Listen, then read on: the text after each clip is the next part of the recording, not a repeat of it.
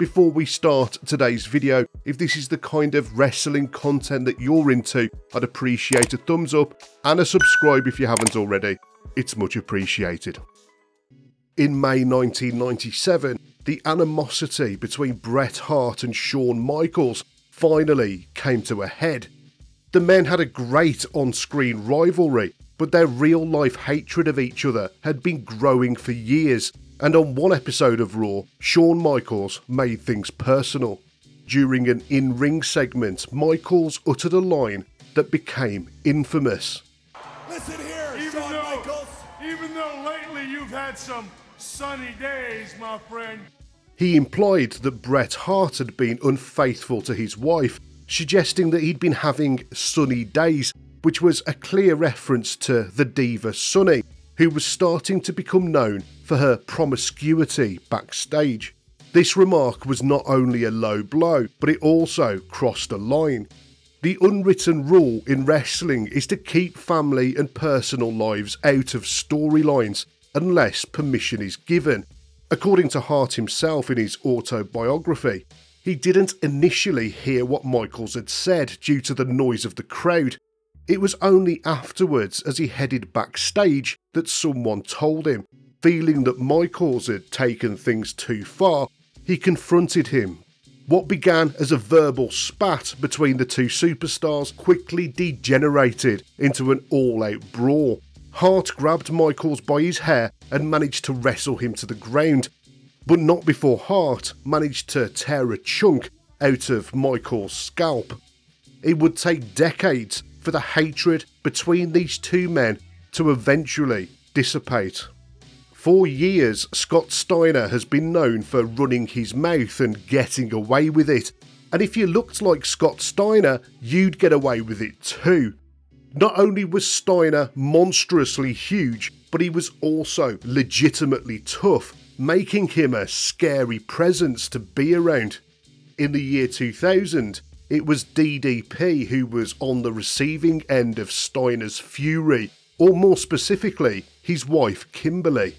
The trouble started because Kimberly snitched on Tammy Sytch for bringing drugs into the locker room.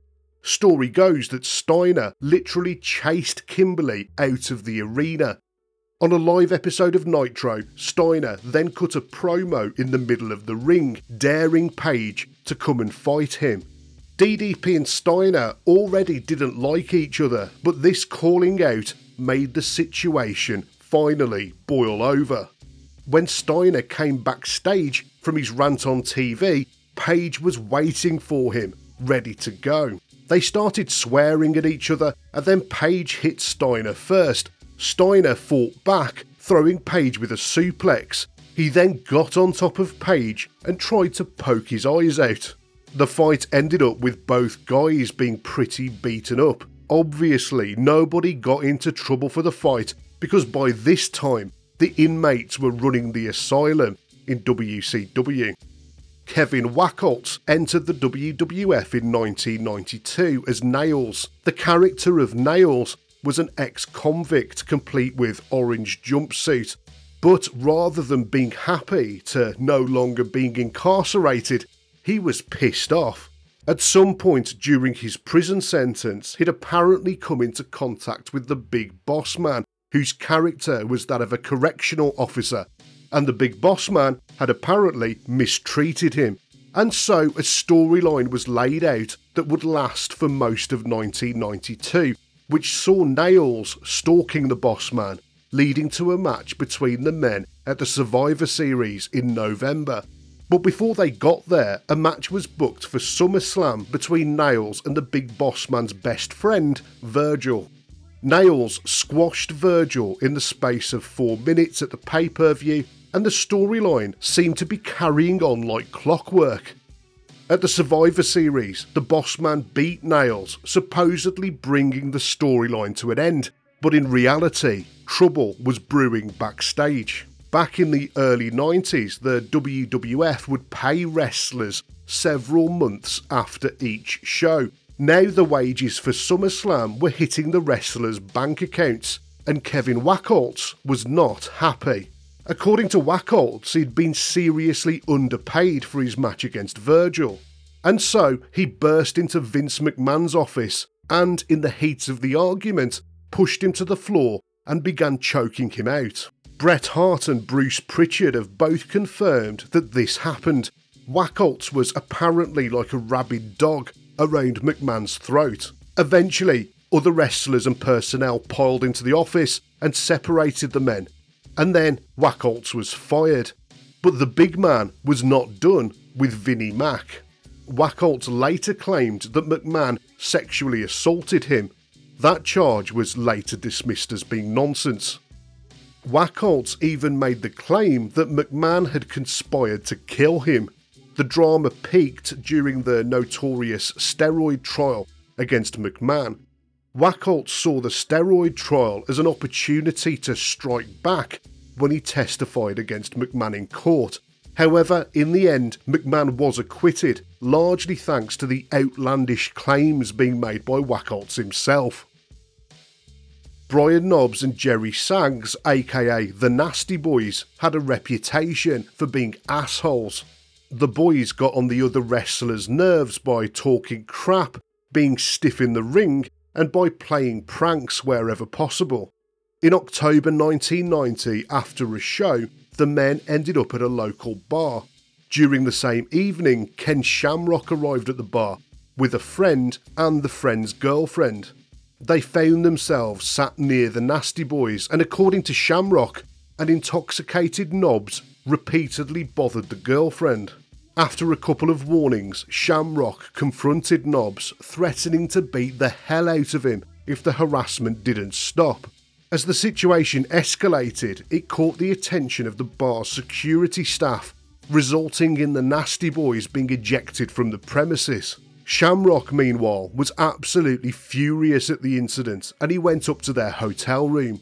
When he got there, he barged into the room and started wailing on Brian Knobbs, who was already in bed.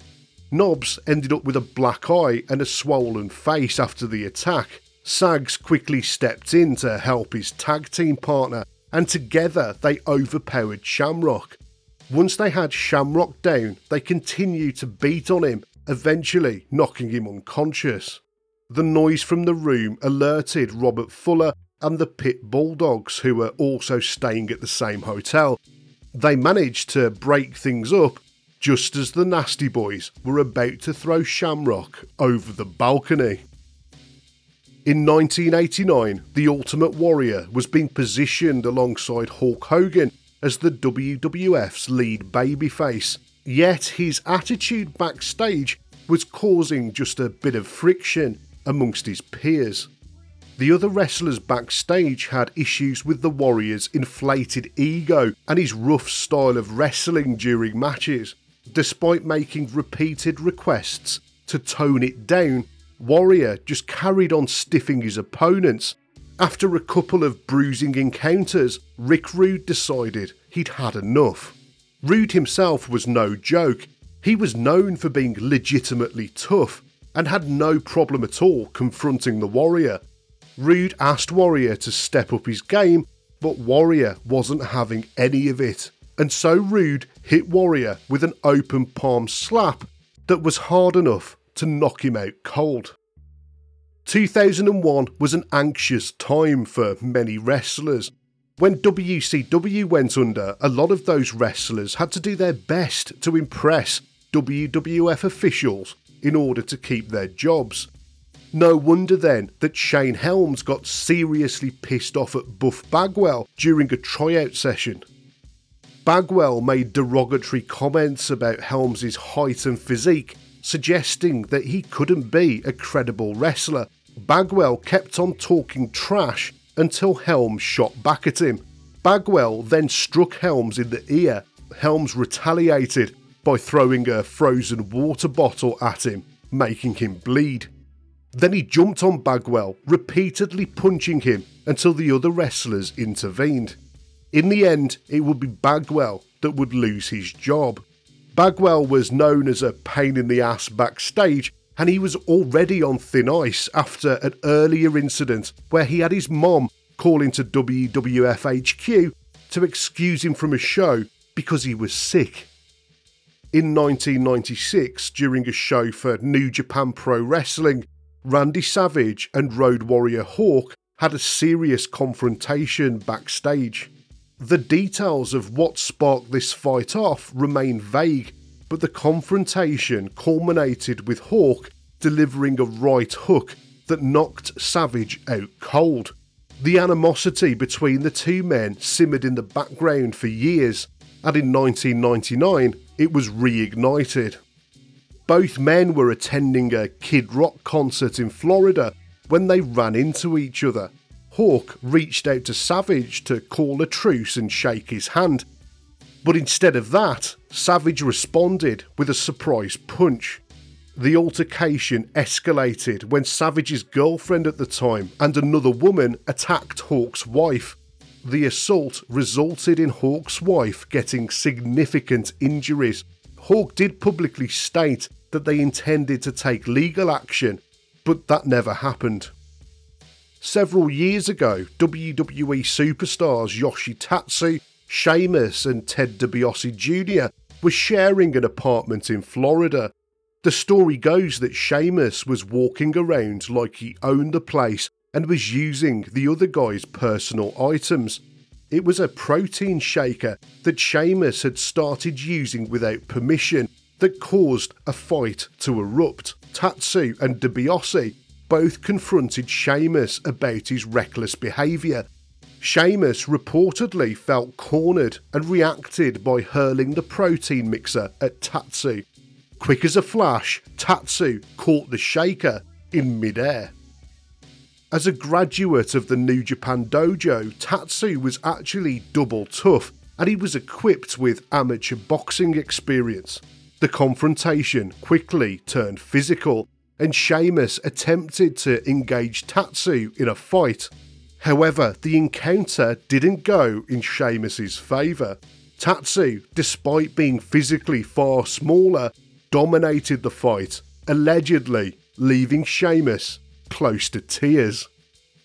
It was backstage at a WCW television taping in 1995 when Vader and Paul Orndorff got into a serious altercation.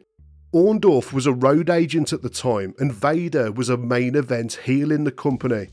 The incident began when Vader, who had arrived late for a scheduled promo, got a dressing down from Orndorff. Already, the men didn't really like each other, so the animosity between them quickly ignited, with Vader squaring up to Orndorff. Orndorff already had a reputation for being legitimately tough and never backing down from a fight. He challenged Vader to take things further. In response, Vader struck Orndorff in the chest with an open handed slap that knocked him off his feet. However, Orndorff quickly regained his footing and he managed to land a solid right to Vader's head.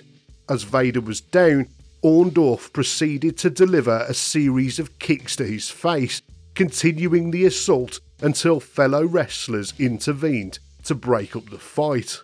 In the years since, Vader claimed that he didn't fight back because he didn't want to jeopardise his position in WCW. It's ironic then that he would be the one to take the blame for the fight, and it wasn't long after the fight that Eric Bischoff decided to fire him from the company. Bruiser Brody was a towering figure in the wrestling world of the 1980s. He stood at 6 foot and 8 inches tall and was known for his intense ring entrances the incident leading to Brody's death unfolded in Puerto Rico on July the 16th, 1988. He was scheduled to wrestle for the World Wrestling Council, but before his match, he was asked by Jose Gonzalez, also known as Invader One, to discuss something in the showers. Gonzalez hated Brody. Last time they'd wrestled, Brody had failed to sell for Gonzalez which he believed had made him look stupid. The layout of the locker room meant that no one actually saw what occurred between the men, but two loud screams indicated that something terrible had happened. Tony Atlas was the first to arrive at the scene. He found Brody bleeding and wounded, and Gonzalez still was holding the knife. Despite the gravity of the situation, the subsequent trial was totally mishandled. Atlas and Dutch Mantell, who could have both offered their testimony to the court, only received their summons after the trial had finished. The flaws in the Puerto Rican legal system meant that Gonzalez literally got away with murder and he continued his wrestling career as if nothing had happened.